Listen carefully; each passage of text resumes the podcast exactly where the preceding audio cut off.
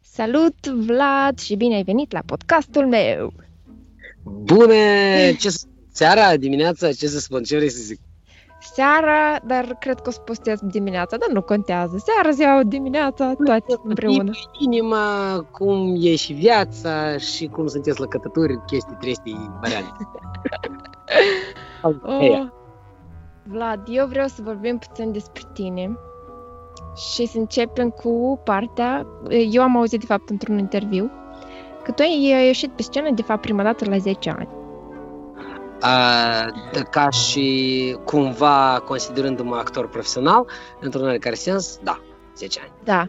Vrei să ne povestești ce experiență a fost asta la 10 ani și când uh, ai decis în capul tău că tu vrei să mergi pe drumul ăsta de actor și de stand-up comedy? Știi care e ideea? Că eu n-am avut posibilitate să mă gândesc la ce că eu sunt actor. Aha.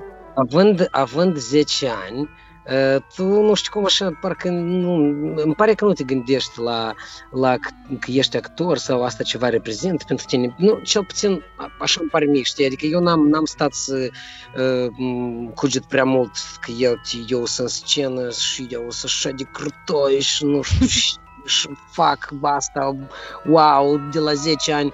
Ehm, asta a fost, dacă ai auzit în interviul cel, respectiv, tu știi că asta a fost într-un teatru ambulant, a fost un cerc dramatic teatral condus de domnul Leonid Cibătari, respect foarte mare pentru el, cu prinsături enorme, cu, fără să ținem distanță socială.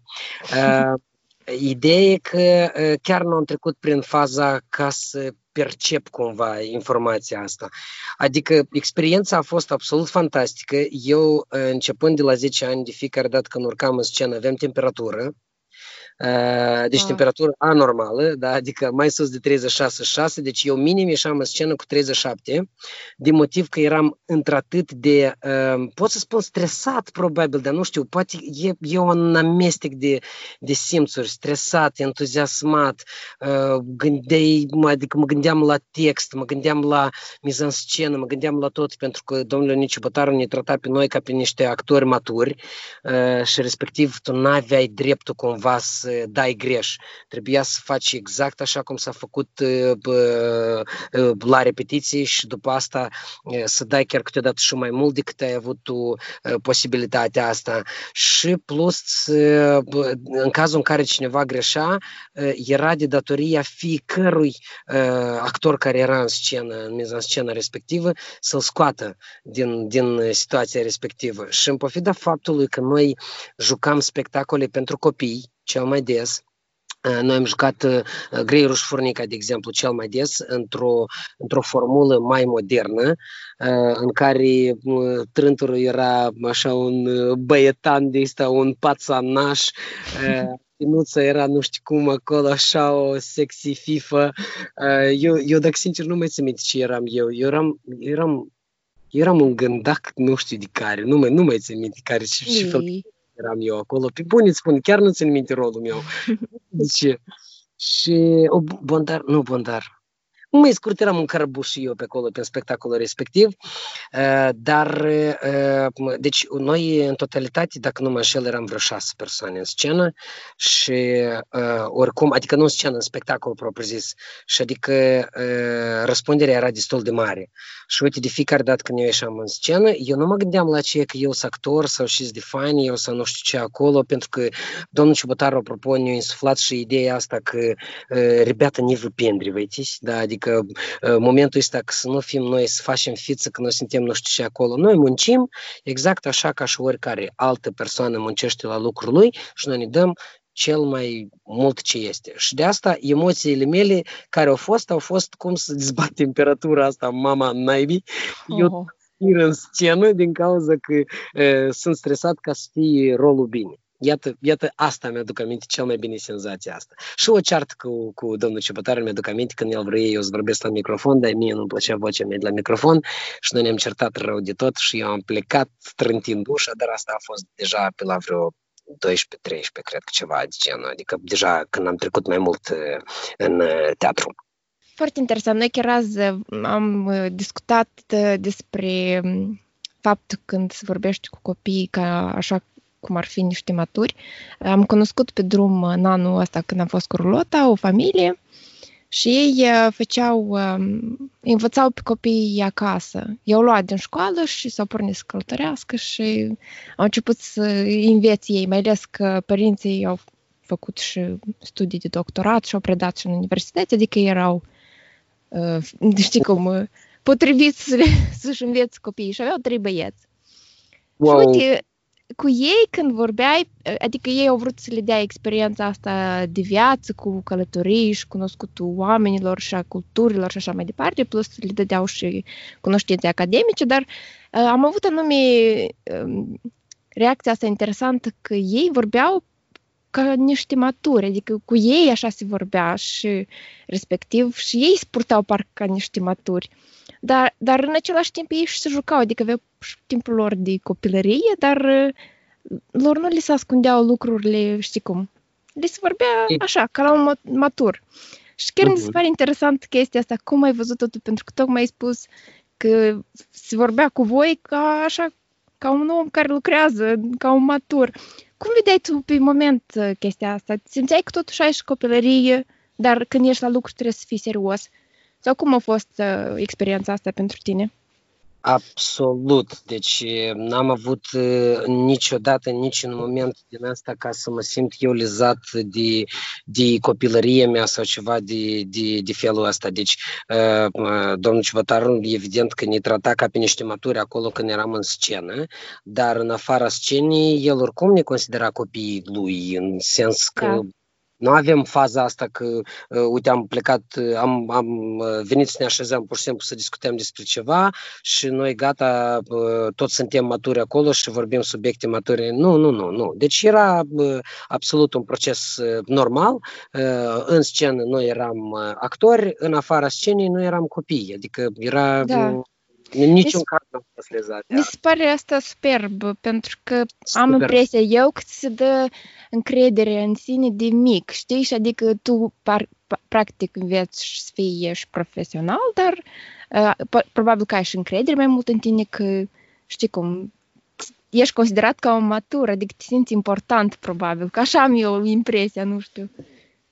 Eu aceeași politică, de altfel, dacă pot să spun politică, o abordez și cu fiica mea. Ea are doar un an și patru luni la momentul de față. Ah, și oricum, da, oricum, mulțumim.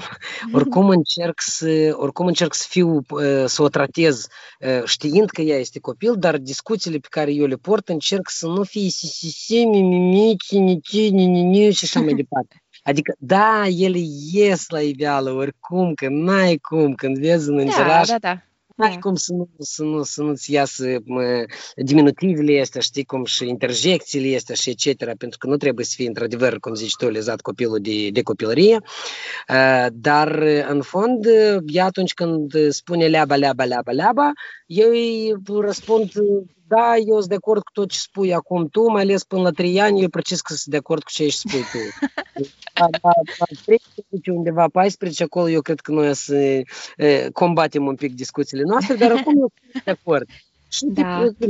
puțin să, să dau cuvinte să dau cuvinte concrete, exacte, ca ea să le aude și așa mai departe. Noi mai avem încă o fază uh, cu Giulieta, ne-am înțeles, Giulieta soția mea, nu știu dacă știi, uh, ne-am înțeles cu ea uh, că ea vorbește română cu, cu fica și eu vorbesc rusa cu ea. Uh-huh. Și adică pentru ca să le învețe pe ambele, na, mă rog, să știi două limbi din două familii absolut diametral opuse, una slavă și cealaltă latină, știi, adică e un plus extrem de mare. Și da. sunt mai multe plusuri din considerentul respectiv, pentru că și celelalte limbi se dau mult mai, mai ușor, chiar și din uh, alea, din grupul germano-saxon și așa mai departe. Uh-huh. Uh, și plus asta, nu știu dacă ai știut, apropo, s-a demonstrat că se minimalizează la doar 10% posibilitățile de a te îmbolnăvi de Alzheimer atunci când ești bilingv cel puțin. Dar dacă ești uh-huh. trilingv, acolo în general e super tare că creierul are un exercițiu pe care el îl folosește zilnic din cauza că vorbește mai multe limbi și respectiv șansele sunt foarte mici de Alzheimer. Și noi am zis că, băi, e o metodă gratuită de a apăra de, de știi cum, adică, na, respectiv, da. Foarte corect, foarte corect. Și copiii la vârste fragede, ei, ei ca un burete absorb absolut da. toată informația și învață mult mai repede și cu un accent mai potrivit câteodată dacă înveți o, o limbă mai târziu, parcă poate nici accentul nu se dă la fel de bine. Corect. Dar exact. și, și da, cum spui și tu, practic îi garantezi sănătatea pe termen da. lung. Și mai ales că Super de fiecare dată când cineva spune ceva de tipul, băi, eu nu înțeleg limba asta sau, sau eu nu înțeleg limba aceea sau zic, Păi, eu, eu te cred. Dacă vrei, eu trec în limba ta să, să vorbesc cu tine, că pe mine nu mă deranjează că eu pe tine te înțeleg, dar tu pe mine nu mă înțelegi. Pentru mine asta e perfect. Adică, na, câte limbi vreau să știu, atât am să le învăț. Mai puțin din grupul latin, e că eu limbile italiană, spaniolă, nu știu de ce ele nu se lipesc de mine, n-am eu plăcerea să Eu puțin le înțeleg, dar nu le pot vorbi. Vorbesc franceză fluent, însă italiană și spaniolă nu pot să le vorbesc. Le înțeleg, dar nu le vorbesc. Nu uh, știi cum vorba moldovanului, da? Tu, tu ne spune odată și eu după aceea să le știu arată-mi odată și eu am să fac după ce tot și, și mi arăți pentru că e, cum se duc la noi băieții, de exemplu, la noi poporul eu să cot un pic hameleon, e, ei stare bravi la chestia asta, se duc la, de exemplu, elementar se duc la o construcție să lucreze. El mm-hmm. în mhm. viața vecii veciului nu a pus acoperiș, de exemplu, și când lui spune, bă, acoperiș, el zice că, băi, pot, tu numai odată arată-mi și eu îmi fac mai Ah, exact. Băi, Foarte discorcureță. Da, da, suntem discorcureți. Asta e o fază, știi, tare, tare faină, știi, știi, la noi. Așa mi se pare că e cam, cam la toți cei din Republica Moldova. Ne-am obișnuit să ne descurcăm. Așa, circumstanțele istorice ne-au impus. Da, așa e. Mhm. Eu să vreau să te întreb puțin mai târziu despre experiența ta din UK, însă vreau să revin puțin la cum ai intrat în comedie și cine sau de unde te inspirai tu la început? Pentru că am impresia că prima inspirație a fost probabil din comedia rusă. Din, din filmele pe care le vedeam, din toate programele da. de TV. Da și nu. Eu, iarăși, îți spun că din cauza că noi am început cercul ăsta dramatic foarte devreme, adică noi, eu am tot colectivul, din acest motiv, noi am jucat destul de des comedii anume. Mm-hmm. Pentru că le jucam pentru copii și ele trebuiau să fie umoristice și, umoristice și etc. Și respectiv faza asta cumva a fost insuflată oricum ca să, ca să aibă loc cumva în creierul meu formarea umorului în general.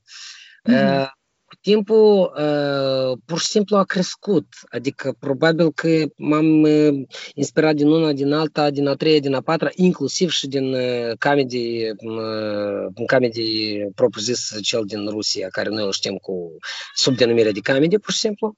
Uh, dar n-aș spune eu că anume el a fost uh, promotorul la, la toată chestia asta. Deci, uh, Începuturile au fost mult mai simple. Începuturile au fost că mie îmi plăceau fetele tare. și respectiv eu trebuia să mă înfoi în pieni în fața lor. Aha, așa a început. Da, dat fiind faptul că uh, nu, eram, uh, nu eram individul cu bătăile cum de obicei să, să uh, își demonstrau, adică puterile băieții sau ceva de genul ăsta, eu eram o fire mai liniștită în sensul ăsta, dar mai impulsivă în alte direcții. Și eu am văzut cumva că fetele mă râd de la glume și lor le place chestia asta. Și eu nu știu de ce am apucat pe, pe tema asta destul de bine și adică de mic copil eu făceam show-uri în fața la, la fete, băieții acolo se duceau să jucau în, în fotbal și nu știu ce acolo, dar eu stăteam și le făceam concerte la fete, că mine era mai interesant să atragă decât să împing mingea și acolo. Adică, mă rog, eu împingem mingile mele, ei împingeau mingile lor, știi? Și iată asta e, că cred că de aici s-a pornit în general startul propriu-zis, adică de, de, de a umor. Dar s-a dezvoltat, adică el evident că s-a dezvoltat și plus la asta noi am avut, după cercul ăsta dramatic de la școală, eu am urmat după aia am mers la liceu Gaudeamus și la liceu Gaudeamus regizoarea Tatiana Railean a venit, era sora unui coleg de, de nostru din liceu, unui prieten actual și iată, ea a venit și ne-a întrebat, adică el a întrebat pe Oleg dacă putem să facem un spectacol, că ea să dea examenul la regie la AMDAP. Și atât de bine ne-a reușit spectacolul respectiv și într-atât de bine s-a lipit echipa una de, adică bunul de celălalt, că am decis să mergem mai departe. Și noi cumva am format deja un cerc dramatic în cadrul liceului, care de fapt nu era preconizat propriu-zis, dar toate evenimentele din liceu nu erau uh, niciunul fără de intervenția noastră cu un ceva, un număr artistic, umoristic și etc. Mm-hmm. Și iată așa am fost până în clasa a 12 După clasa a 12 noi am deschis o echipă de KVN mm-hmm. și noi am Ian Frumușal, echipa noastră se numea Șoc Moldavski. E, și după, după KVN, deja noi am deschis un proiect împreună mai, cu mai multe persoane, eram, dacă nu mă înșel, eram vreo 12 și după aia și mai mulți ne-am adunat, am deschis un proiect care se numea Smeh Большом Goroде. Dar peste dacă nu mă înșel eu, peste șase luni, o să mă corectez de de băieții mei din, din proiect, uh, au apărut la RenTV, au apărut exact cu aceeași denumire, un alt proiect umoristic. Hmm. Și, și doar într-o săptămână da, doar într-o săptămână. Nu, eu nu știu dacă ei, ei au auzit în general de noi, pentru că noi nu eram ah. un proiect. Voi erați atunci cu aceleași șidei. Da, probabil nu, dar doar denumirea, pentru că proiectul propriu-zis n-a fost de formatul ăsta, pentru că noi în Smec Bărșom noi eram cumva în formatul lui comedy. Adică mm-hmm. noi făceam sketch-uri, noi făceam miniaturi, noi făceam uh, stand-up, noi făceam uh, uh, monologuri și etc., doar că am denumit altfel proiectul. Și în decurs de o săptămână, după ce noi am aflat de RenTV de Smeg Bulșungura din altă parte, pe noi ne-au chemat persoanele care au cumpărat franciza uh, Comedy uh, din Rusia, au cumpărat-o în Republica Moldova și ne-am dus cu toată echipa frumușel în uh, Comedy Club Chișinău Style și de acolo s-a pornit deja, propriu-zis, faza cu Comedy Club Chișinău Style. Da. Mm-hmm. Bun. Adică așa, pe lung, dacă pe lung, pe lung. Da, e cu cât mai lung, atât mai interesant. Mie îmi place să ascult. Da. Ei, bun, hai să, pentru că eu, de fapt, um, te-am cunoscut la Londra, uh. briefly, uh, pe, uh, foarte așa rapid la unul din evenimente și nu prea știu ce, cum ai ajuns, ce ai făcut, din câte, cât vrei tu să povestești, lung, scurt, cât ai stat, ce ai făcut, uh, ai făcut, pentru că eu, iarăși, am citit într-un um, interviu că tu făceai și stand-up în engleză. Și asta uh, era când ai, când ai venit în UK sau... Hai, povestește că eu nu știu. Partea asta tot, totală e necunoscută de mine. Îți povestesc imediat. Uh, deci prima mea venire în UK a fost uh, mai înainte de a veni a doua oară. Cred că am venit am venit, voi, dar nu țin minte în ce an, sincer îți spun, mă, mă tem să spun un an exact. Deci a fost ceva după facultate, încă un an, doi după facultate, ceva de genul ăsta. Chiar nu mi-amintesc mm-hmm. sigur când. Ai, ai venit doar în vizită, așa, da? Uh, uite care era ideea. Uh, surioara mea e cetățean francez de ceva timp și atunci ea zbura în Paris, din Chișinău zbura în Paris. Felicitațiuni! Grație, grație. da. Spra cu escală prin Londra. Și faza era că Londra s-a spus că, adică ea a spus că ea poate să iasă acolo din, din, din aeroport, nu e, nu e ceva grav. Și eu zic, păi, n-am fost în Londra și vreau să mă duc în Londra, tare fain, aș vrea să văd ce, ce, ce să mănâncă și așa mai departe.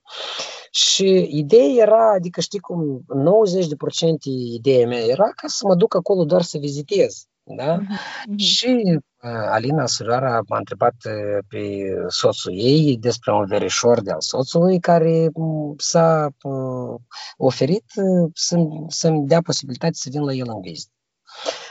Eu cumva îl cunoșteam, dar acum am făcut deja evident că mai bine cunoștință cu el. Și uite, eu am venit, spre exemplu, la ora 6 seara, eu am venit în Londra, am am venit la ei în casă, ne-am așezat la masă, ne-am uitat la Țiganii, era un serial, nu știu cum acolo se numea el, românesc, ei tot se uitau la el. Și după ce s-a uitat el la serialul respectiv, eu tot m-am uitat, evident, că nu avem încotro, spune, Sergiu îmi spune că hai la culcare, că mâine la lucru. Dar eu mă zic, adică care lucru și, și, și cu tine. Zic, cum care lucru? Dar ți-am găsit lucru, că Lena ne-a spus că să vii, să, să vii în Londra să să băi, stai, Alex, că eu am venit cu... No way! Și, tot așa. Vezi și rapid oamenii să găsești lucru. Mine zic, ce băi, cum Pun mâine la lucru. Zic, unde la lucru? La stroică. Băi, serios, da, serios. Să mă duc eu dacă eu am vecii-vicilor, uite la mine, eu slăbănog, osos, care, care stroică. Dar ei spun că liniștești la dânsă sunt regulamente foarte stricte, n-ai drept să ridici... Health and safety. Da, health and safety foarte strict și așa mai departe și adică pe să vezi că să fie foarte ușor, tu, mai ales dacă n-ai, n-ai fost niciodată, tu măcar îmblu o săptămână de zi și să faci... Tu trebuie numai să te emoționezi alea că îți crească febra și te trimitem acasă. Probabil, probabil, exact. Faza că eu m-am dus și sincer îți spun, băi, era penibil pentru că nu aveam posibilitate să iau cărți în pe site ca să am posibilitatea să citesc, pentru că, băi, noi nu făceam nimic. Mm. Eu, pur și simplu, bani primeam pentru așa că eu să fiu prezent în cazul în care ei au ceva de lucru, să nu caute oamenii prin stradă, să vină să muncească. Deci, băi, noi ne prefăceam că lucram. Nu din motiv că eu vroiam să mă prefac, dar din motiv da. că mie mi se cerea să mă prefac că lucrez, pentru ca să nu zic cineva că, băi, ăsta stă fără treabă. Mm-hmm. Da, și... erați pe proiecte mari? Clădiri mari uh, sau rezidențiale mici? Da, nu, nu, nu, proiect mare, era mare. un proiect de reabilitare a unui teatru de la uh, Clapham South, uh-huh. uh, un teatru care era uh, o perioadă, dacă nu mă știu, a fost folosit ca și cinematograf, dar era un, o, o clădire foarte faină, dar ei au decis pe lângă uh, reînnoirea acestei clădiri propriu-zis uh, de desubt, uh, că altfel n-am cum să spun, deasupra au făcut niște, niște penthouse-uri. Și adică, mm-hmm. iată, motiv că vor să facă vânzările la penthouse-urile cele, ei au făcut uh, uh, teatrul ăsta l-au renovat jos. Și cumva vezi cum, chiar și plecând la stroică în Londra, eu am fost cumva tot legat de teatru, de scenă, de scenă și mergeam La asta eu. mă gândeam acum, că n-am vrut să te întrerup, dar mă gândeam fix la asta. Uite, tu da. tot la un teatru ai nimerit. Exact, și adică a fost o experiență fantastică, știi, până, până, până în timpul în care eu uh, am uh, înțeles că nu mai învăț nimic pentru că dacă vroiam să mă adâncesc, de exemplu, în vreo specialitate sau ceva de genul ăsta, eu trebuie să mă duc să fac vreun un curs sau vreun colegiu careva care să, să-mi dea o specialitate de construcție dacă eu aș fi vrut să continu în sfera respectivă. Dar și că training am făcut eu. Eu mă duc și mă, mă, mă înțelegeam cu băieții uh, din diferite, na, mă rog, din cauza că vorbeam engleză deja bine, vorbeam rusă, vorbeam română, aveam posibilitatea să mă înțeleg practic cu tot, uh, toți cei care erau acolo, pentru că îți dai seama, tu știi cum e. În Londra, la construcții lucrează tot soiul de oameni, da, din diferite știu. țări. Am lucrat și eu în construcții câțiva ani, știu. Da. Și respectiv aveai posibilitatea să vorbești în, în toate limbile. Și ăștia chiar un pic să, să uitau la noi și că, băi, moldovenilor, voi pe noi ne-ați săturat de voi, la cine nu te uiți tu, tu cu omul și ăla vorbește în limba lui, tu poți să vorbești măcar mai puține limbi. Zic, băi, dar ce să fac, asta e. Și mă înțelegeam... stai să te întreb puțin. Unde ai învățat tu engleza? E interesant. Acasă, la desene animate. Oh, eu la un serial am învățat cu subtitrări în română. Așa am învățat da. și eu. Eu am învățat la Cartoon Network, el atunci nu era în română, nici în rusă, el era doar în engleză, era unicul canal de desene animate uh, care uh, mergea, adică lucra pe uh, Republica Moldova și respectiv n-aveai nicio șansă să te uiți la alte desene animate non-stop decât la Cartoon Network. Și iată așa, văzând, văzând adică același desen animat, aceeași de zeci de ori, respectiv îți dai deja seama cam ce înseamnă un cuvânt, ce înseamnă a doilea și așa mai departe. Da. Și după aia, înainte de a merge în Londra, eu eram deja fan al, al englezii britanice, eu uh-huh. deja eu puneam BBC-ul ca să aud accentul lor, numai că eu am învățat posh English. Adică uh. aia posh. Uh, Dar mie îmi place posh English. Numai că aici la oamenii, la majoritatea oamenilor nu prea le place posh English. Exact. Ca să înțelegi tu, eram la, la o, cu niște englezi acolo lucram și în mod normal în română tu nu ai spune niciodată vă mulțumesc că am vrut să fiu sigur doar că am înțeles corect. Da? Adică da. tu da. da. Ok. Sau uh-huh. Pe scurt. Și eu întreb, acolo era vorba de niște greutăți, careva niște funii acolo care se învârteau, se, se suceau în jurul la niște... Și eu, ca să nu dau în bară, zic, băi, explică-mi, te rog frumos, tu vrei ca chestia asta să se ridice aici și să se așeze pe uh, un hook acolo, nu, nu contează ce... Și el, da, la care eu spun, ok, I just wanted to be sure I understood that correctly. La care el face niște ochi pătrați, ce are în mână și începe cu mat vista, cu niște cuvinte de fruct în engleză. Băi, eu nu mai lucrez cu tine, băi, du-te de aici. Eu, Queen English. E de fiecare dată glumeau de mine, pentru că mie mi-era de să înțeleg in it. Zic, băi, de ce voi spune Oh my God! E foarte funny. Eu, eu nu știu dacă se poate să folosesc maturi în podcastul tău, știi cum, de acolo... Poți că eu am uh, opțiune să spun că are... Pot, am Super. opțiune să, să, să presetez podcastul ca să spună că are ceva language, copiii să nu asculte. Are de fruct, da? Da, uh, da, ai voie să spui ce vrei. Uh, nu, bă, fine, mine, pe mine, bă, dar nu, e prea, e prea nasol. Îți dai bine seama la construcții cum discut acolo. da, acolo era Adică n-am rău. de română nu o să-mi spună nimic, dar dacă să aud în engleză și, și să vorbești pe podcastul tău, o să zic că, băi, deși e draga mea, dacă la tine acolo nu mă maturi. În fine. Da, da, da asta cu inet e tare funny. Nici eu nu înțelegeam la început.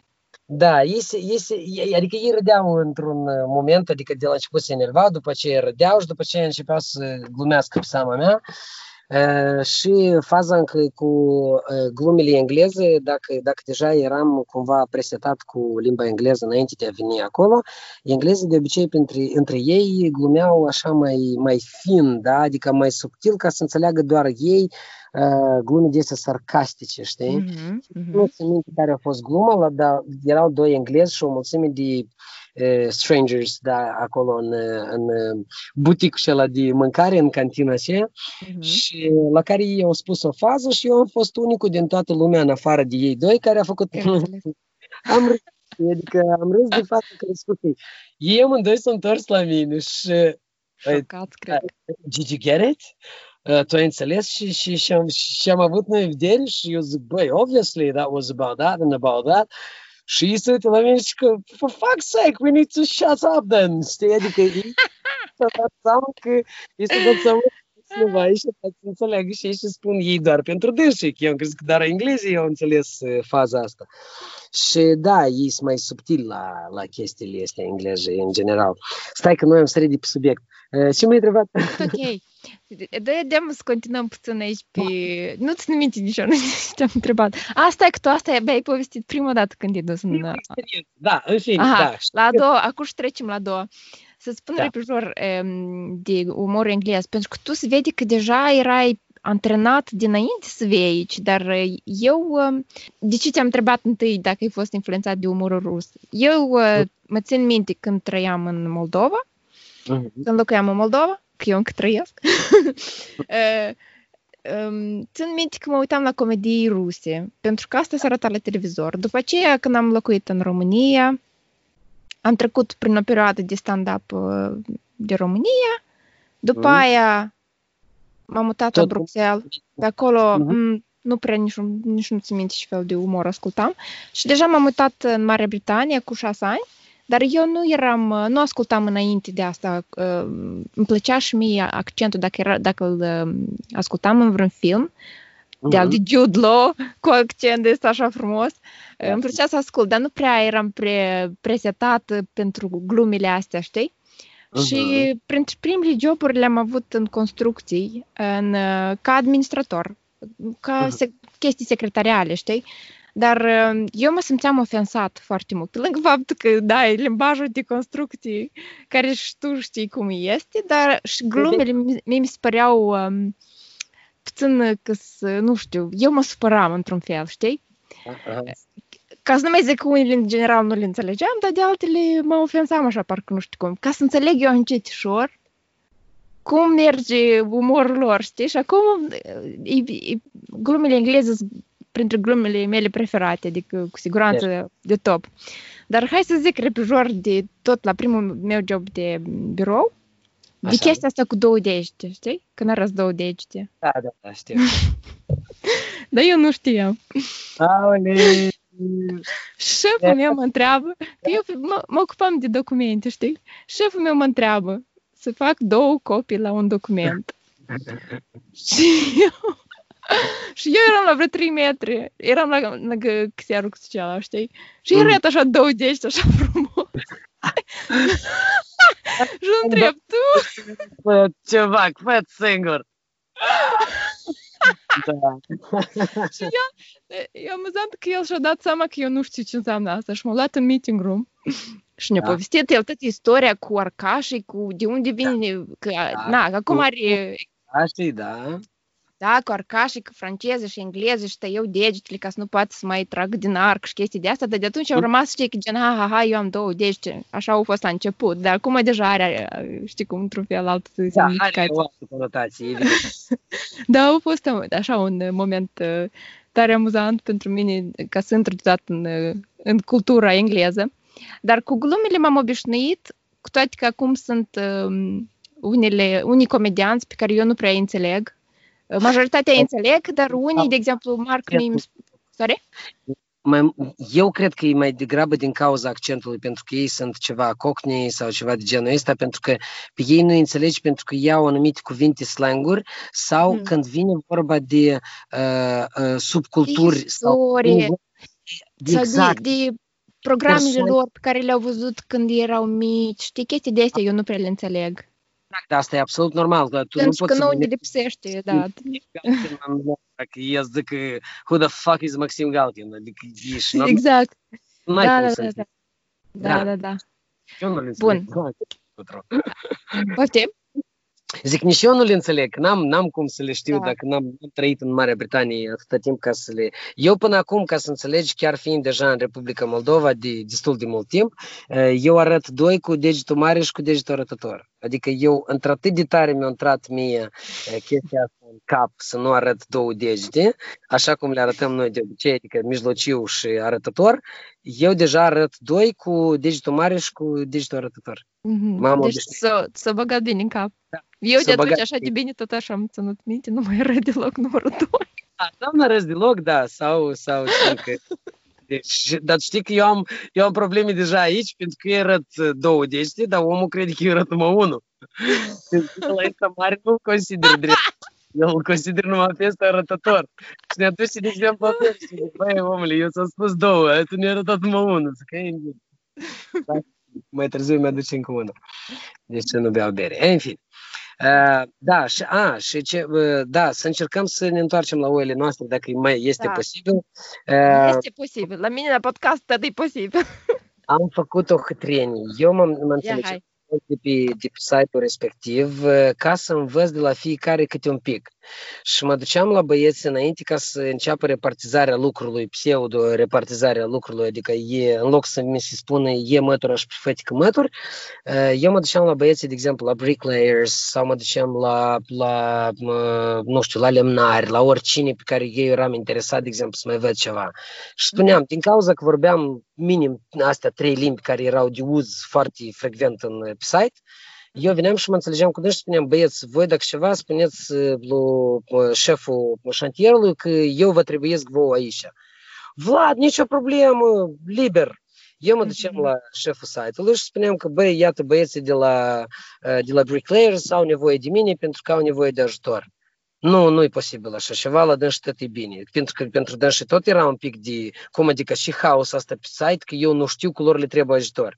Mm. Și el se ducea împreună cu mine la ăștia de la bricklayer și întreba, băieți, voi cu clăditul la chirpicii ăștia voștri, aveți nevoie de băietul ăsta? Și uite, da, da, ne trebuie numai decât che ca să, să ne ajute aici, nu, ne trebuie aici să facem, nu știu ce, acolo născoșeau ei acolo o, o palavră de asta de lor și iată eu toată ziua stăteam cu dânsii ca să mă învăț ceva. Și în decurs de jumătate de an, cât am avut eu posibilitate și dorință să învăț tot ce am avut la site și ăla de învățat, eu am învățat. Și după asta, că m-am plictisit, am zis că ne, ребята. Eu mă ve și dat înapoi în Chișinău, pentru că chiar m-am plictisit. Atunci încă nu era posibil, apropo, pentru ca să faci și documente pentru ca să rămâi în Marea Britanie era destul de complicat atunci, pentru că cetățenii români aveau dreptul să lucreze doar pe șantiere și în agricultură mm-hmm. și adică nu aveai cum să te implici în altă parte.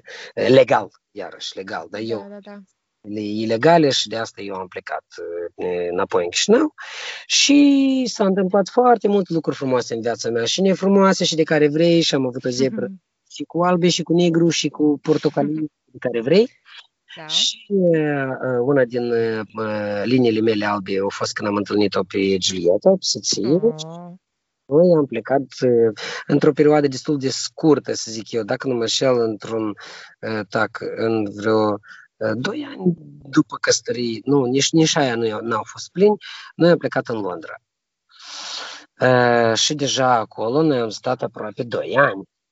Uh-huh. Și a doua experiență în Londra a fost evident că mai amplă, pentru că plus la momentul că cetățenii români aveau posibilitatea să facă absolut tot ce vrea în Londra în contextul legal. Uh-huh. Eu am urmat la un lucru de oficiu, ceea ce de fapt nu prea mă caracterizează, în contextul că mă năduș, nu pot să, nu pot să stau prea mult locului. Tare te înțeleg. Eu nu știu cum am rezistat așa de mulți ani în joburi de oficii, sincer. Dar acum mi-am dat-o demisia și gata. Eu Bra- fac Bravo. artă.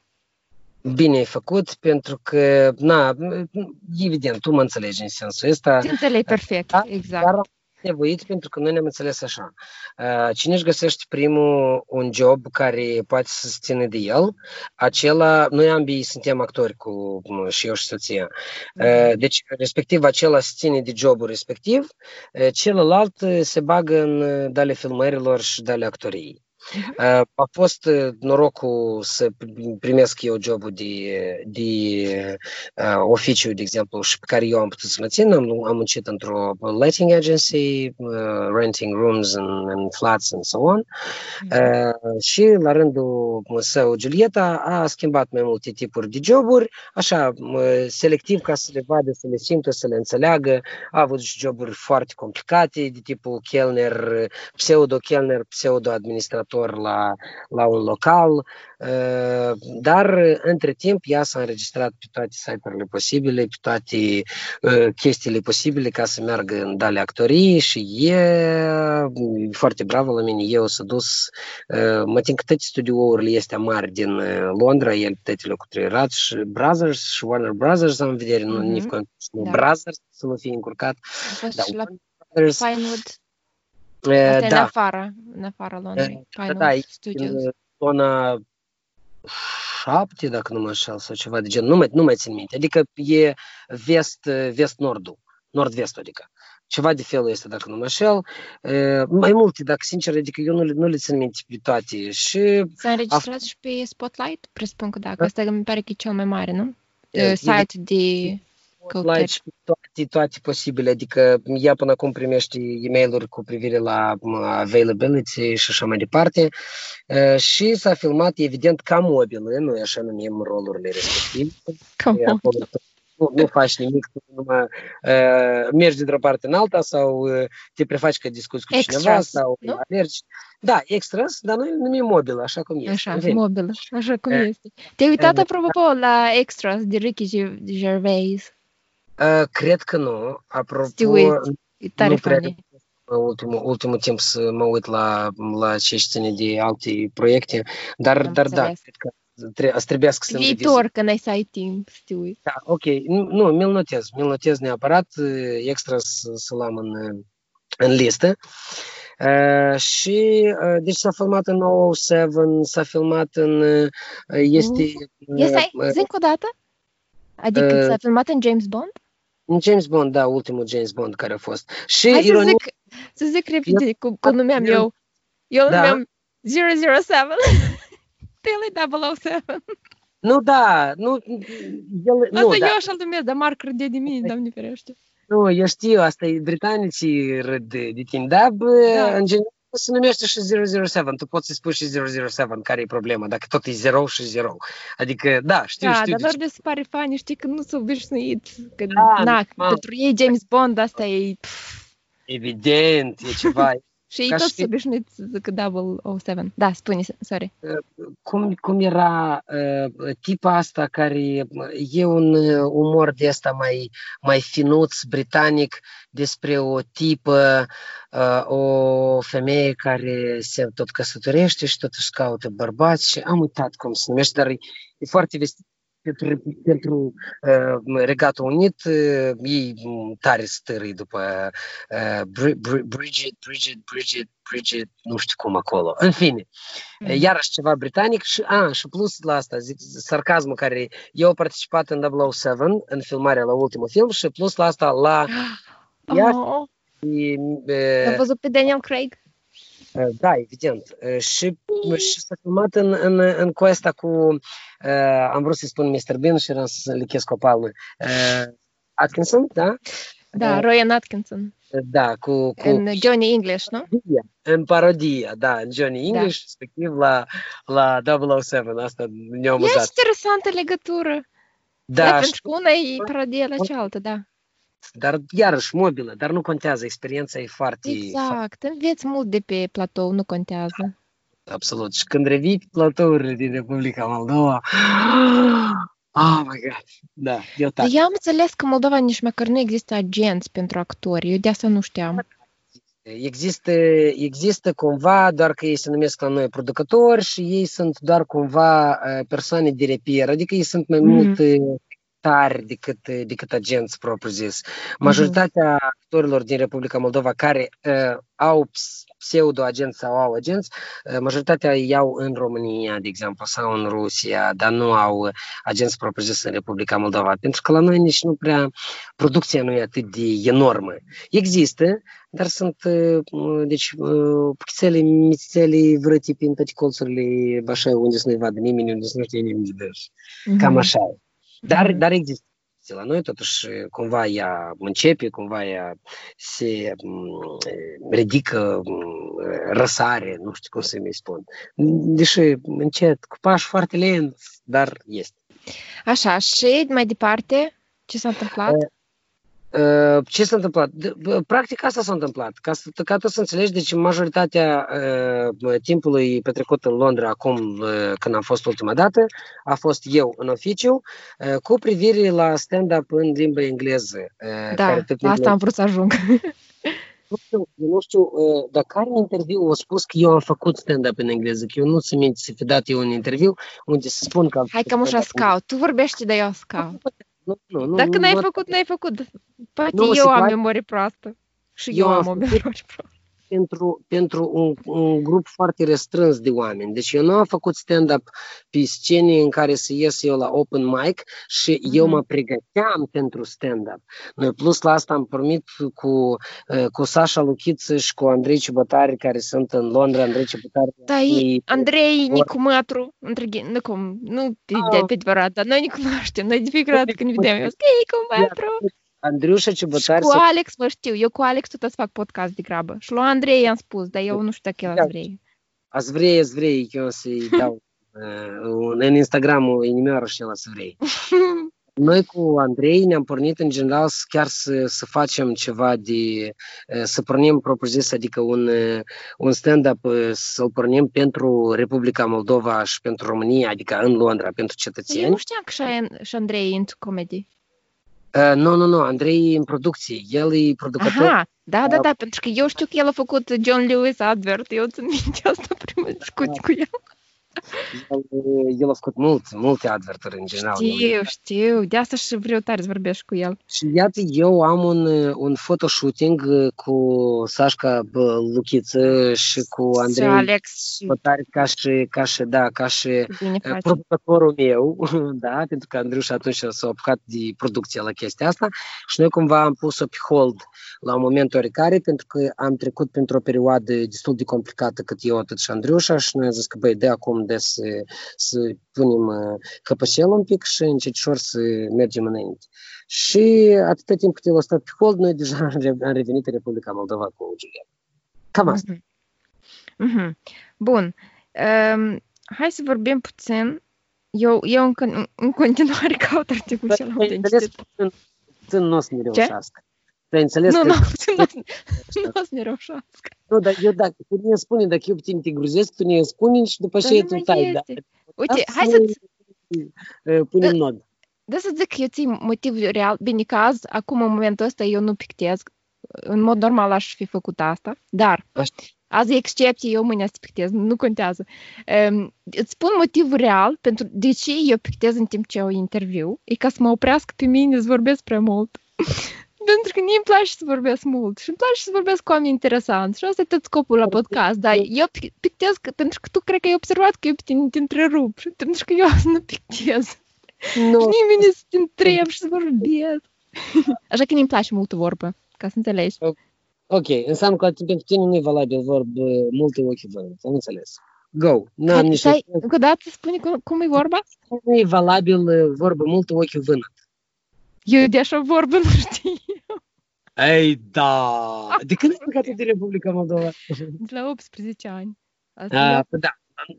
Normal se spune vorbă multă sărăcia omului. Da, Aha, de asta am auzit. E actual, e, vorbă multă ochi vânăt.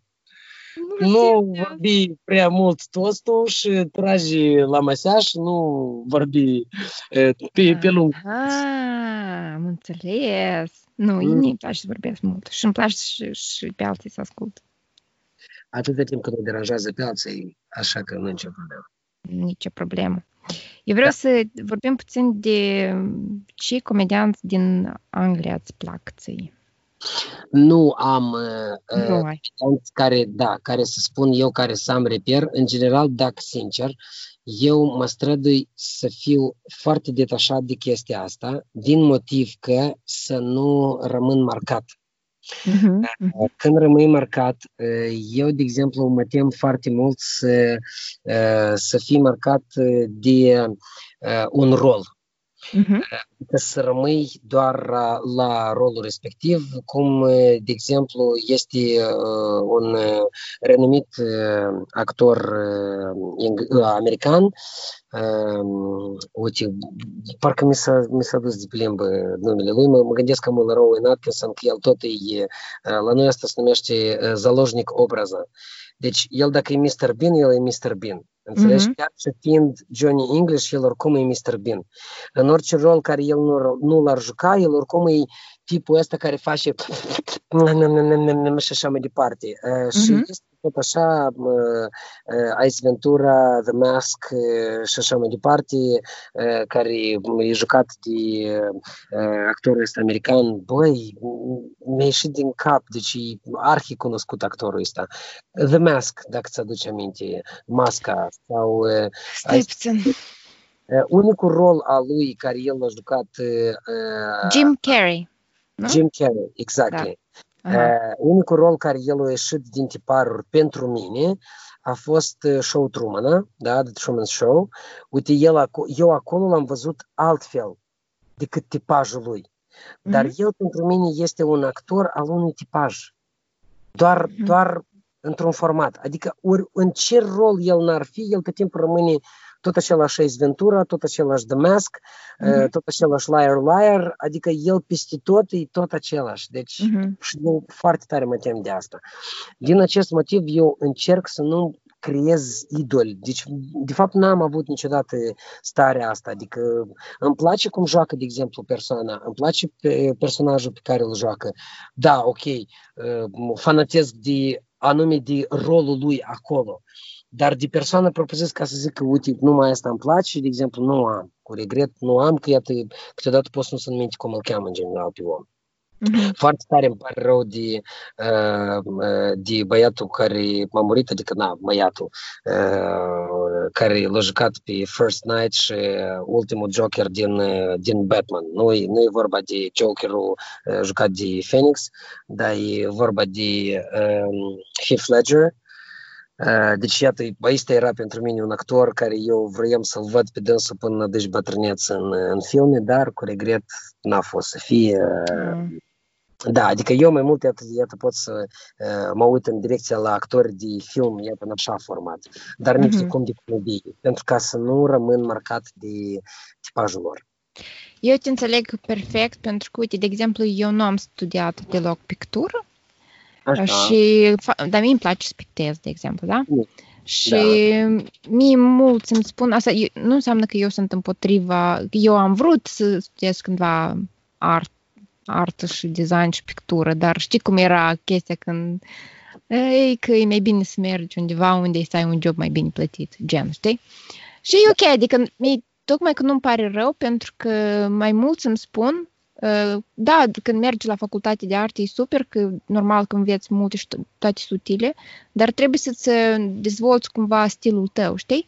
Și mie mulți îmi spun că, uite, dacă făceai, că știi cum să mă gândesc acum, că nu-mi pare rău că eu n-am făcut arte, nu spun că dacă tu făceai arte la facultate, poate tu erai prea marcată de cineva despre care învățai și atunci vine chestia asta, de exemplu, sunt competiții de artă și vin mulți pictori care au învățat în, în Italia și mm. iau stilul acela de renesans, știi? Și se vede deodată că ei asta au învățat au fost marcați de asta și ei pictează numai în stilul acela, știi? Adică ei nu își pot forma stilul lor. Pentru că, adică eu așa parcă înțeleg ce spui tu mie. Am impresia că te, dacă eu, de exemplu, așa aș avea un idol în pictură, aș avea tendința probabil să-l copii. Corect. Inconștient. Știi? În, într-un colectiv așa mai restrâns de persoane tot așa care, nu știu, ne considerăm de artă, noi numim așa oameni matematici. Uh-huh. Ce înseamnă asta? Asta înseamnă că ei au formule sub care lucrează și în permanență muncesc în formatul care le-a fost dictat de formulele respective. Și în muzică, și în pictură, și în orice. Și, și sunt alți oameni care sunt din, din artă, care sunt într-adevăr artiști, care ori își creează stilul lor, ori îmbină ceva cu ceva și, și nu sunt marcați de toată chestia asta. Eu cu regret uh, Vreau să spun că eu am văzut destul de des faza asta, anume cu studenții de la AMTAP, că ei rămân, AMTAP asta e Academia de Teatru muzică și arte plastice din Republica Moldova. Ei rămân cumva marcați de cei ce au fost îndoctrinați da, de profesorii de acolo și nu pot să iasă din cochilia care au fost îndoctrinați, știi? Și atunci mm. mi se pare asta rău, adică băieții care nu au fost marcați de AMTAP sau care uh, nu au mers în general la, la AMTAP, se descurcă mult mai bine în ceea ce ține de artistism și, și etc. Dar mulți care au făcut AMTAP, pur și simplu desenează, nu știu, corebii pe apă și mm-hmm. butonul Da, da, da. E clar, atunci înțeleg și eu termenii. Uite, am găsit articolul, eu încercam și, și să ascult, dar și să găsesc articolul de care vorbeam. Poate eu am înțeles greșit printre linii, dar eu citesc repijor. De pe VIP Magazin, aici zice, de ce sarcasmul? Și tu spui, am exersat acest tip de umor în calitate de comediant în fața publicului de la Londra și mi-a plăcut mult, deoarece am înțeles că îi pot oferi și că este perceput de publicul britanic ca fiind umor Poate tu pur și simplu da. Uh, nu știu. Asta e faza. Uh, anume, uh, asta a fost un cerc foarte strâns de, de persoane. Adică asta nu a fost Aha. un, Asta n-a fost un, un spectacol în care eu am venit uh, undeva unde este open mic, da, și uh-huh. eu... Da, da, da, da, da. Am și, înțeles. Hey, I'm from Moldova and I'm bloody trying to in this London and, and so on and so forth. Adică n-a fost uh, un exercițiu... Dar vrea? Care aș fi avut posibil. Da, evident că aș vrea, normal că aș vrea. Pur și simplu, eu sunt cumva mai mult antrenat totuși în ce ține de actorie propriu-zis. Adică eu scriu materialul mai mult pentru sketchuri, da, miniaturi, pentru uh, spectacol, pentru film, pentru uh, chiar și aceleși publicități umoristice, etc., etc., etc. Adică anume propriu-zis stand-up-ul e, uh, nu e nu e ceva ce îmi place extrem de mult să fac. Da? Aha, Pentru că stand-up trebuie să-ți... Stand-up-ul cel mai uh, bun e cel care este adevărat, adică trebuie să-ți scoți la iveală uh, viața ta privată. Uh-huh. Și eu uite la momentul Dar ei mulți inventează, Vlad, acolo ei tare mulți inventează da, chestii. inventează, dar uite, ei iau... E bazat undeva pe fil, da, care, care da. totuși este firul ăsta roșu, care, care despre viața privată și atunci tu când inventezi și tu când spui că prietena ta, de exemplu, ipotetic vorbind, prietena ta e așa de proastă că e, nu înțelege diferența dintre zamă și borș, da? Ipotetic doar vorbim despre ei.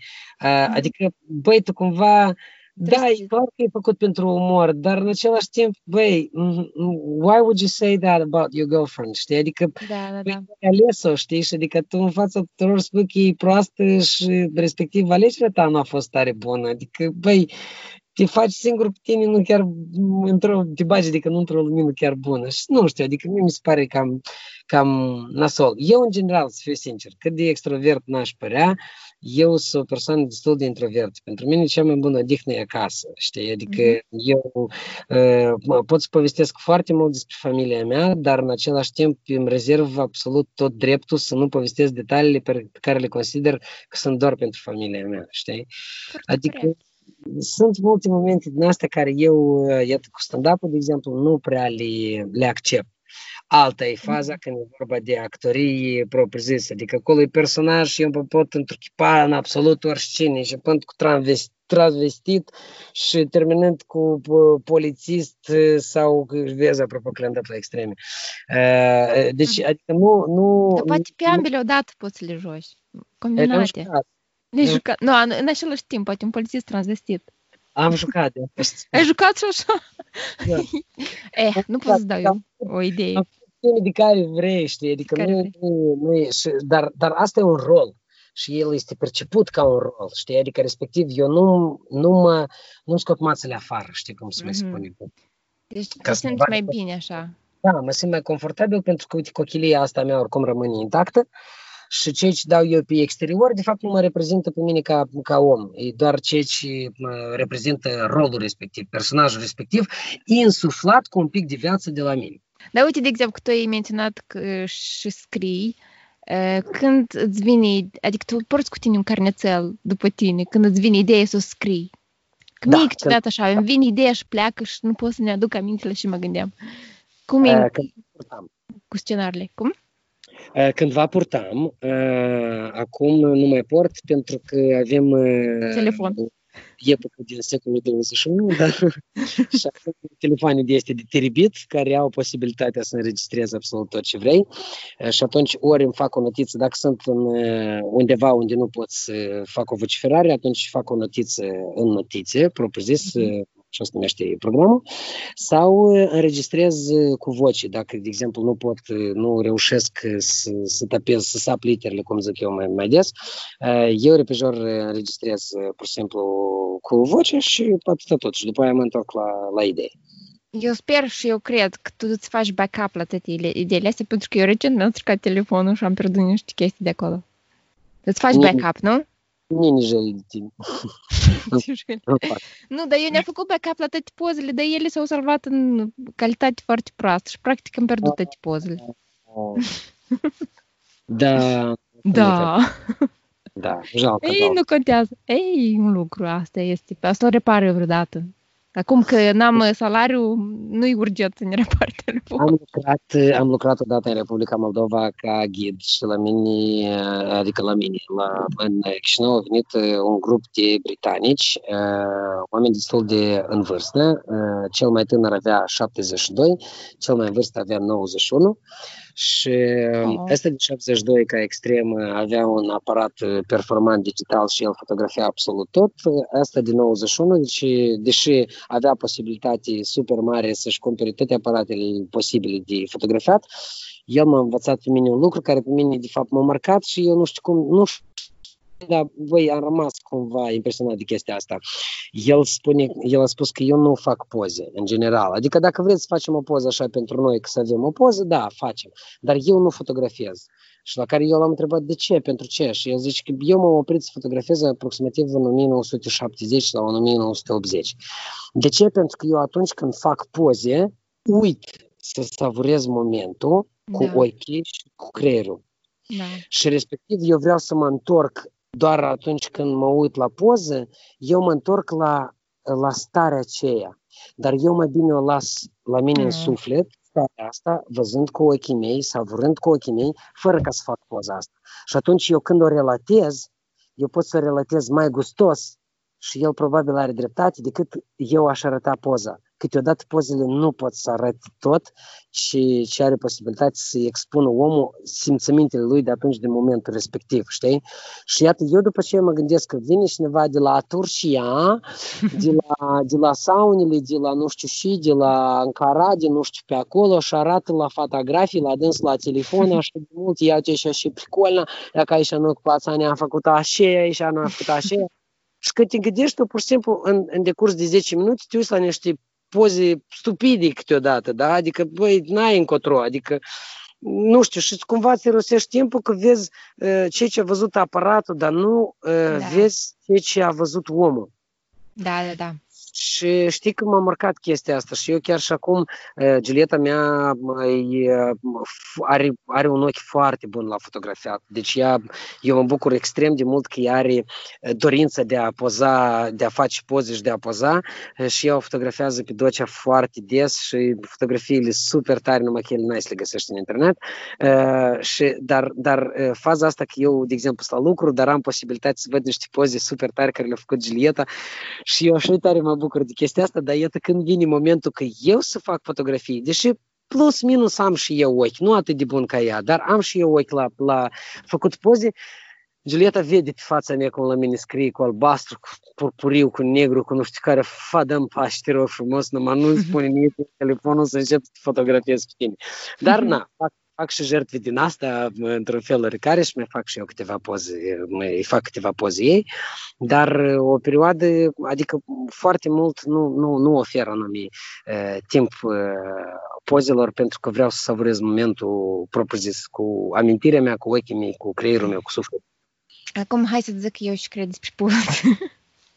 Eu tare te înțeleg și foarte, foarte corect chestia asta cu savuratul. Noi am fost plecați timp de un an cu rulota prin Europa Bravo. și mulțumesc. A fost un an foarte, foarte fain și am savurat într-adevăr, dar am, am făcut și poze, însă eu nu le postam pe rețele de socializare, că pentru mine asta a fost chestia, știi, adică eu am vrut să savurez fără să stau tot timpul pe telefon, să le postez, să aștept reacții și chestii da. de genul, știi? Însă am, am, am făcut câteva poze bunișoare timp de un an Uh, mai mult pentru că eu am memorie destul de proastă.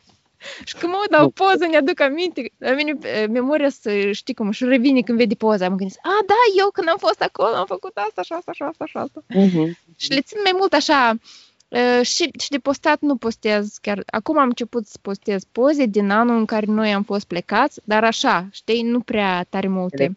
Dar le-am făcut mhm. mai mult pentru mine și nu, nu făceam, eu nu sunt obsedată să fac multe poze. Am făcut câteva și atât, rest, în rest mă uit la peisaj, când noi mâncam în natură, făceam exerciții în natură, mergeam la plimbări, stăteam foarte mult fără telefon în general.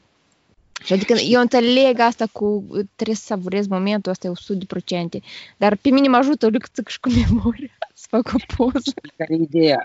Nu doar memoria, la tine e un pic mai specific chestia. Tu ești pictor și din cauza asta da. ți ești oricum un reminder vizual la, la anumite situații, da. anumite circunstanțe da. și așa mai departe. Adică pentru tine asta chiar e important din punct de vedere profesional. Și atunci la tine, da. fără spate, tu ești chiar și obligată să faci poză. Adică da, la tine da, nu da, da, da. persoana aceea era profesor de geografie, îți dai bine seama că el nu da, era obligat da, da. să-și împrospăteze. Da, da, da. și atunci eu să-l înțeleg. Da, la tine, da, la tine tu chiar, chiar, chiar, chiar trebuie. Nada, Fede, nada. Da, da. Într-adevăr, eu am observat chiar că am memorie mai mult vizuală decât auditivă, cu toate că eu fac podcast care nu mă audio. Da, nu, mă, știi cum, îmi place să ascult oamenii vorbind, însă, în general, memoria mea mai mult vizuală. Dar e drept ce spui și tu că nu e același lucru pe poză, pentru că eu câteodată rămân dezamăgită. Văd așa un peisaj de frumos, fac pe poză și mă uit, zic, Doamne, dar nu sunt aceleași culori, nu sunt aceleași detalii, așa că hai să ne uităm mai mult la peisaj. Da. nu ies la fel, cu siguranță, cu siguranță. În, da, uite, eu... Hai, spune. Spune. Doar o mică remarcă. În cartea Shogun, Hai sau shogun, shogun, fiecare îl numește cum, cum vrea, că e un cuvânt japonez, este un moment când un samurai, să nu, să nu lămuresc prea mult, un samurai vine la feudalul lui, lui și el este cu gândul că feudalul o să-l roage să-și, să-și dea viața pentru, pentru el, pentru greșeala pe care a făcut-o și ei au un, o ceremonie de um, ceai, da? adică eu nu știu cum se spune corect, de bere de ceai, da? de bând mm. de ceai, nu știu, mai scurt, chilit niște Am ceai. înțeles, am înțeles, da, da, da. da și au... Cred că spune doar ceremonii de ceai, probabil. Ceremonii de ceai, da, cred că așa e cel mai, cel mai bine spus. Uh, au privit uh, apusul. Și uite, mm-hmm. ei au, uh, în cartea asta s-a redat așa de frumos propriu-zis apusul. Este foarte pe scurt, pentru că mie nu, nu-mi priesc descrierile uh, a naturii propriu-zis, dar mai mult a fost redat prin intermediul persoanei propriu-zis, pentru că samuraiul ăsta, după ce a înțeles totuși că feudalul ăsta nu vrea să-i pună capăt zilelor și nu vrea să-l roage să se sinucidă, l-a mulțumit că i-a dat posibilitatea să vadă acest apus ca fiind ultimul apus din viața lui și el l-a considerat foarte frumos, ca după mm apusul respectiv să înțeleagă că de fapt nu este ultimul apus pe care o să-l vadă. Mm, deci, ei au, da, ei au savurat chestia asta, adică japonezii în general, tu știi că ei sunt mai specifici da. la chestiile astea. Deci ei, în, într-adevăr, ceremoniile lor de ceai, de obicei de seară, anume uh, includeau, dacă nu era înnorat, uh, să privească apusul. Deci asta era un spectacol pentru ei, pentru că, dat fiind faptul că nu aveau cinematografie, nu aveau un să duc să vadă un film sau un apus uh, pitoresc și, respectiv, ei îl savrau propriu-zis în natură. Și iată momentul că tot e tare fain redat cumva. Gata, scuză-mă, te rog. Eu, nu, eu tot... a, povestea asta așa a meritat atenție, cum, nu știu, foarte, foarte frumos. Și apropo, eu să, am vorbit deja cu o fetiță care locuiește în Japonia, nu mi să discutăm despre mai multe tradiții din Japonia. Ei moldoveancă și locuiește în Japonia. Tare fascinată de cultura lor care sens, dar în același timp mă bucur foarte mult pentru ea, pentru că de la japonez ai foarte, foarte mult. mult. Da, da, da, și chiar sunt interesată să aflu mai multe, dar povestea asta e foarte, foarte frumoasă, foarte, cu foarte mult sens și așa e emoționată, așa că mă bucur că ai spus-o. Eu vreau să te mai întreb câteva chestii. Uh, una da. fiind, dacă tot ne întoarcem la articolul pe care îl citeam eu despre sarcasm, da. E interesant dacă tu poți cumva să transferi puțin sarcasm în umorul din Moldova, pentru că nu prea să, nu prea să E deci mai mult noi... specific englezilor, dar nu știu cum uh, publicul acceptă sarcasmul în Moldova. Ca să înțelegi, atunci când noi făceam Comedy Chișinău, deja când am ieșit de sub franciza Moscovei și am făcut uh, propozis Comedy Chișinău și am ieșit la televiziune și etc., noi am început uh, primele uh, stand-up-uri din astea cu vedetele noastre din Republica Moldova. Noi le-am început anume cu Tolel, colegul meu de, de duet și prietenul meu cel mai bun. Noi am început să um, facem tot asta cu sarcasm. Uh, problema este că majoritatea vedetilor din Republica Moldova uh, nu înțeleg ce e sarcasm, în sensul, uh, pentru ei, dacă tu glumești de ei sau pe seama lor, asta înseamnă că tu pe dânsii îi... Mm, eu nu găsesc alt cuvânt decât să, să spun că îi unijești. Da, da, da. Așa percep momentul respectiv. Da. Noi am înțeles din a doilea show, că noi n să avem vedete pentru stand-up-uri dacă noi ați glumim în așa fel de ei. Uh-huh. Și respectiv, noi am uh, scos uh, varianta asta sarcasmului în timpul stand-up-ului și am vărit sarcasmul în uh, miniaturile și în sketchurile noastre pe care noi le facem. Noi uh-huh. facem sarcasmul și acum, noi facem sarcasm și pe baza noastră, noi, adică noi facem self-sarcasm, da? adică noi glumim și de noi. Uh-huh. Noi avem chestiuni de astea subtile absolut în tot, doar că ele sunt foarte rar percepute. Mm-hmm. Noi avem o regulă în general când facem sketch-urile noastre, când facem miniaturile. Nu contează pentru ce vârstă, că ele sunt pentru tineri sau pentru mai în vârstă sau nu mai știu care persoane sau pentru ce sex și etc. Noi avem așa, o glumă trebuie să fie cu sarcasm foarte subtilă, foarte fină, Uh-huh. O glumă trebuie să fie pentru un contingent pentru care se face sketch-ul propriu-zis și o glumă trebuie să fie neapărat pentru toți, absolut, care să fie o, o glumă de asta mai mărișoară ca să o înțeleagă absolut toată lumea. Și tot asta minim trebuie să se încadreze, adică cel mult într-un minut. Deci, într-un mm. minut în sketch wow. No pressure. Dacă există, da, și, și da și nu, dar asta e, deci, deci asta e, dacă tu, dacă glumile astea trei nu se încadrează într-un minut, nu, trebuie să stai din text, trebuie să stai din acțiuni, ah. trebuie să stai să faci tot posibil ca într-un minut să încapă astea trei glume. Și cel mai des sunt foarte puține persoane care înțeleg anume cipitura aceea pe care noi am făcut-o, anume acușorul acela pe care noi l-am băgat de albinuță într-un trup de porc mare, mare, mare, știi? Uh-huh, uh-huh. Și, dar sunt oameni care, care le înțeleg și atunci sunt câteva, câteva, câteva care pot să scrie ceva în comentariu acolo și să sublinieze. Plăcut, da? Da, când, când oh. se înțelege subtilul, când se înțelege rafinatul, noi acum așa am dat câte Ah, e, vedeți că au înțeles, am înțeles mă glumă despre, despre curs și despre nu știu ce acolo, știi, că nu mai zic da. alt rupt, da. știi? Da, și, da, da. Și respectiv asta e fain, asta într-adevăr e fain. Suntem obligați cumva să dăm mai puțin sarcasm și mai puțin umor uh, fin din motiv că nu se cere pe piață.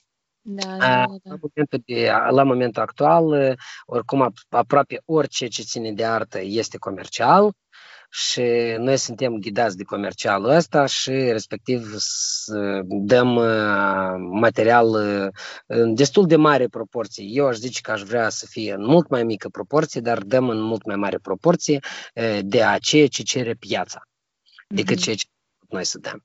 E ca așa. Da, da.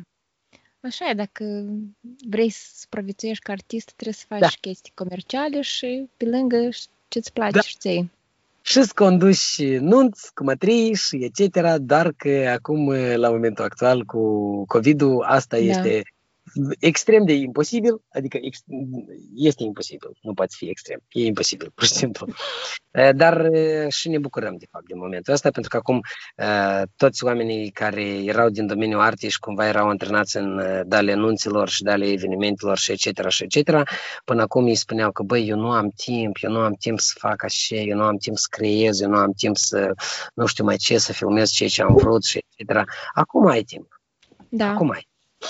Acum, Dacă... uite, acum poți să-ți arăți ce, ce poți. Dar voi ați oprit orice activitate, da, pe perioada asta? Sau ați reluat acum ceva, filmări? În, nici, în niciun caz. Deci activitățile de filmări și etc., ele nu s-au oprit pentru că noi uh, mergem în echipe extrem de mici, ca să mm. înțelegi, deci uh, sketchurile pe care le filmăm noi pentru, pentru un proiect, uh, în, în, în ele suntem eu și Tolea și uh, colegul meu de care spuneam, nu, eu cred că tu știi, evident, pe Anatol Cotrubai. Uh, apoi noi am avut în timpul când, uh, când era foarte, foarte strict, noi așa am curat trei persoane. Eu, Tolea și cameramanul. Și țineam distanța socială, filmam pe obiective mai uh, cu posibilități de a filma de mai departe și etc. Adică noi da. ne conformam absolut tuturor regulilor, știi? Uh-huh. Și am făcut doar sketch în care am participat absolut numai, numai două persoane în fața camerei. E ca așa? Da, asta e bine că ați putut, ați putut să continuați și, într-adevăr, a fost timp... Situații, da, am avut situații în care am filmat doar eu și Tolea. Mm-hmm. Adică, pur și simplu, puneam camera pe stativ, frumușel, ne filmam și după aia transmiteam materialele la postproducție. Clar. Eu mai vroiam să te mai întreb ceva, dar nu mai țin minte ce era. Da, întreabă vrei. Da, nu, nu mai știu. Cu siguranță mai aveam încă, încă o întrebare, dar nu mai țin minte acum. Mai vrei tu să povestești ceva ce, ce n-am acoperit?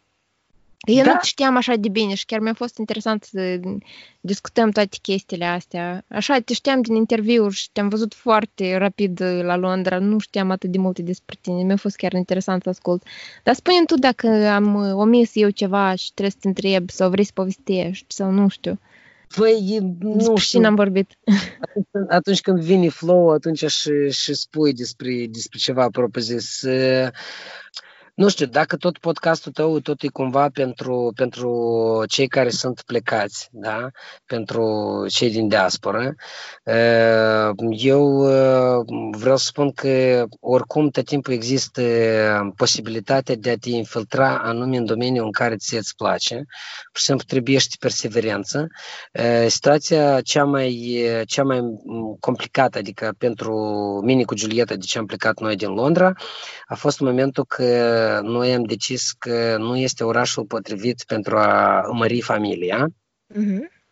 Pentru că un moment crucial, hai să spun așa, noi trăiam în uh, on the Isle of Dogs, noi trăiam în Canary Wharf, de la Canary Wharf, nu hai să spun eu 5 minute. Da, știu. Am o prietenă care locuia în zona aceea.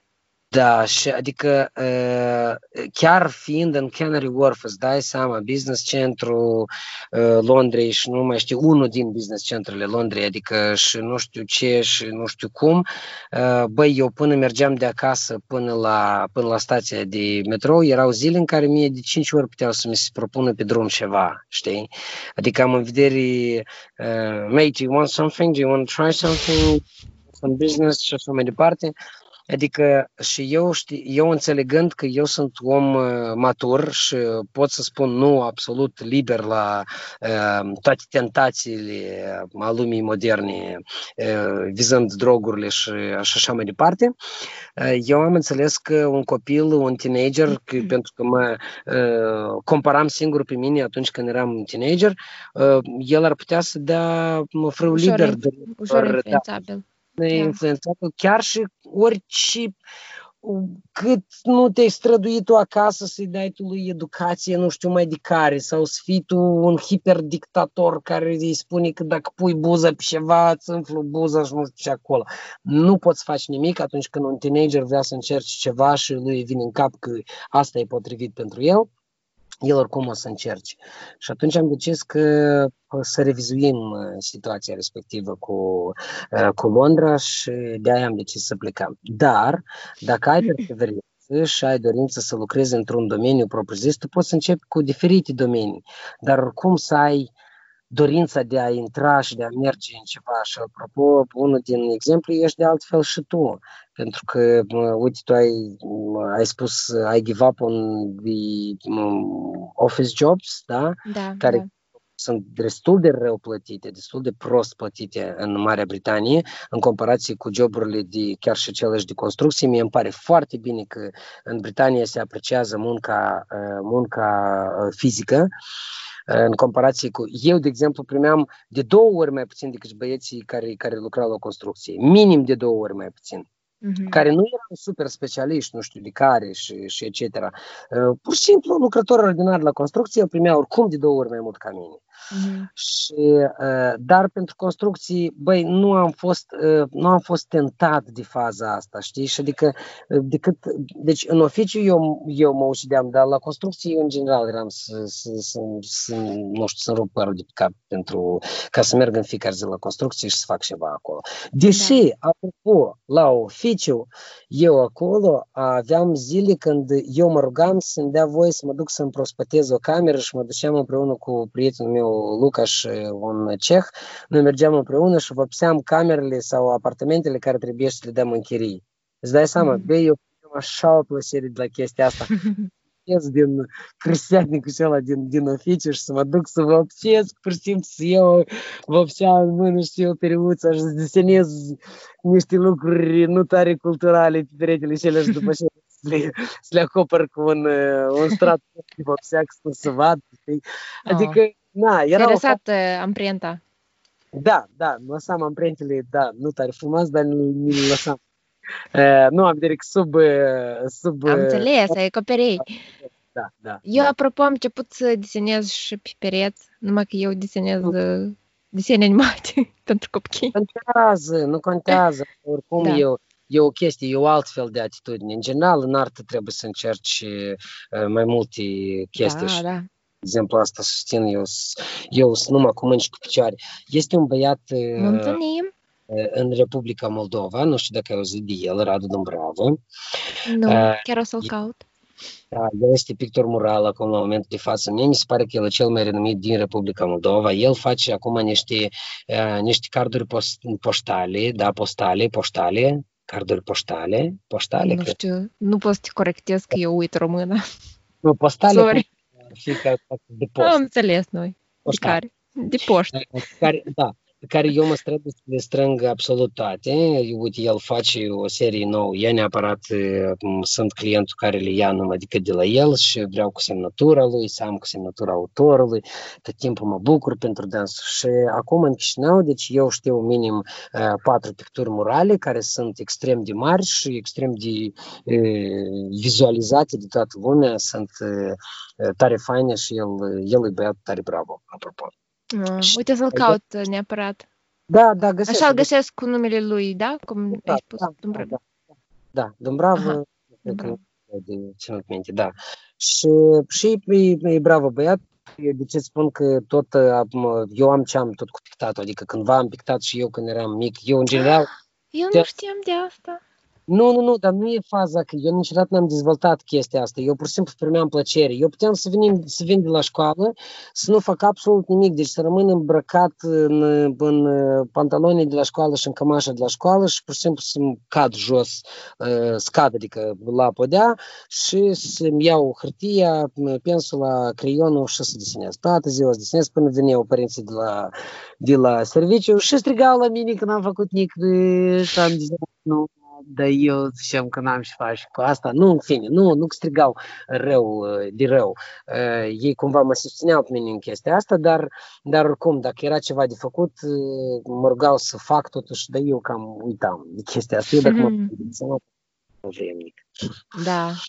Dar da, de, spuneai de băiatul acela care face picturi morale, adică el face mai multe chestii, da? Face și carduri poștale și ce și da, e de asta mă văd în vedere, că el are, uh, el are și expoziții, încearcă să facă în permanență, adică uh, de asta de picturi, dacă se poate să le spun ordinare, având în vedere formatul nu având în vedere ce ce desenează el, că, mă rog, fiecare pictură e neordinar, mai puțin așa care să îndoctrinați. Uh-huh. Dar, dar iată, el face și morale și din astea și din acelea și uh, pentru cărți, dacă nu mă șel, el acum a mai desenat câte ceva. Uh, arta tot timpul te împinge să, să faci, să încerci altceva, să faci experimente în orice domeniu și da, orice, da aceasta e o experiență oricum. Dacă chiar și desenezi o inimioară acolo pe perete, tu oricum rămâi cu inimioara și în sufletelul tău și în ochii tăi și tu o ții minte și asta oricum e o creștere. Da, da, da. Da, eu acum tot, mai ales că mi-am, știi cum, securitatea salariului nu mai există, păi sunt deschis da. să fac tot felul de chestii legate de artă și fac acum murale, am început să fac semne pentru business-uri unde scrii acolo meniu și chestii de astea. Uh, cu murale e mai complicat acum cu, cu virus, nu știu, nu știu dacă o să pot, am făcut abia doar două și nu știu dacă o să pot să mă duc în casele oamenilor. Încă, mm. O să vedem cu regulile cum o să fie.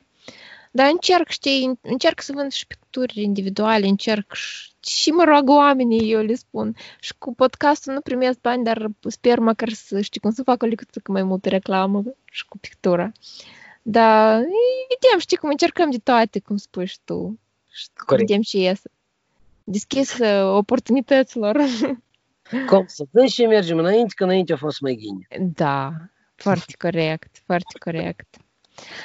Of, da, Vlad, îți mulțumesc tare mult uh, și la voi, la voi și mai târziu în general. Aici deja e uh, întuneric, eu nici nu mai văd, văd numai ecranul. Nu, nu-ți face griji, ți-am spus că pentru mine asta e o oră normală de activitate, așa că nu, Da. nu te deranjez. Mie mi-e important că Docea doarme și eu nu o deranjez pe Oh, ea. Restul, restul e ok. foarte, foarte sweet. Îți mulțumesc foarte mult pentru timpul acordat și îți doresc mult succes cu tot ce faci.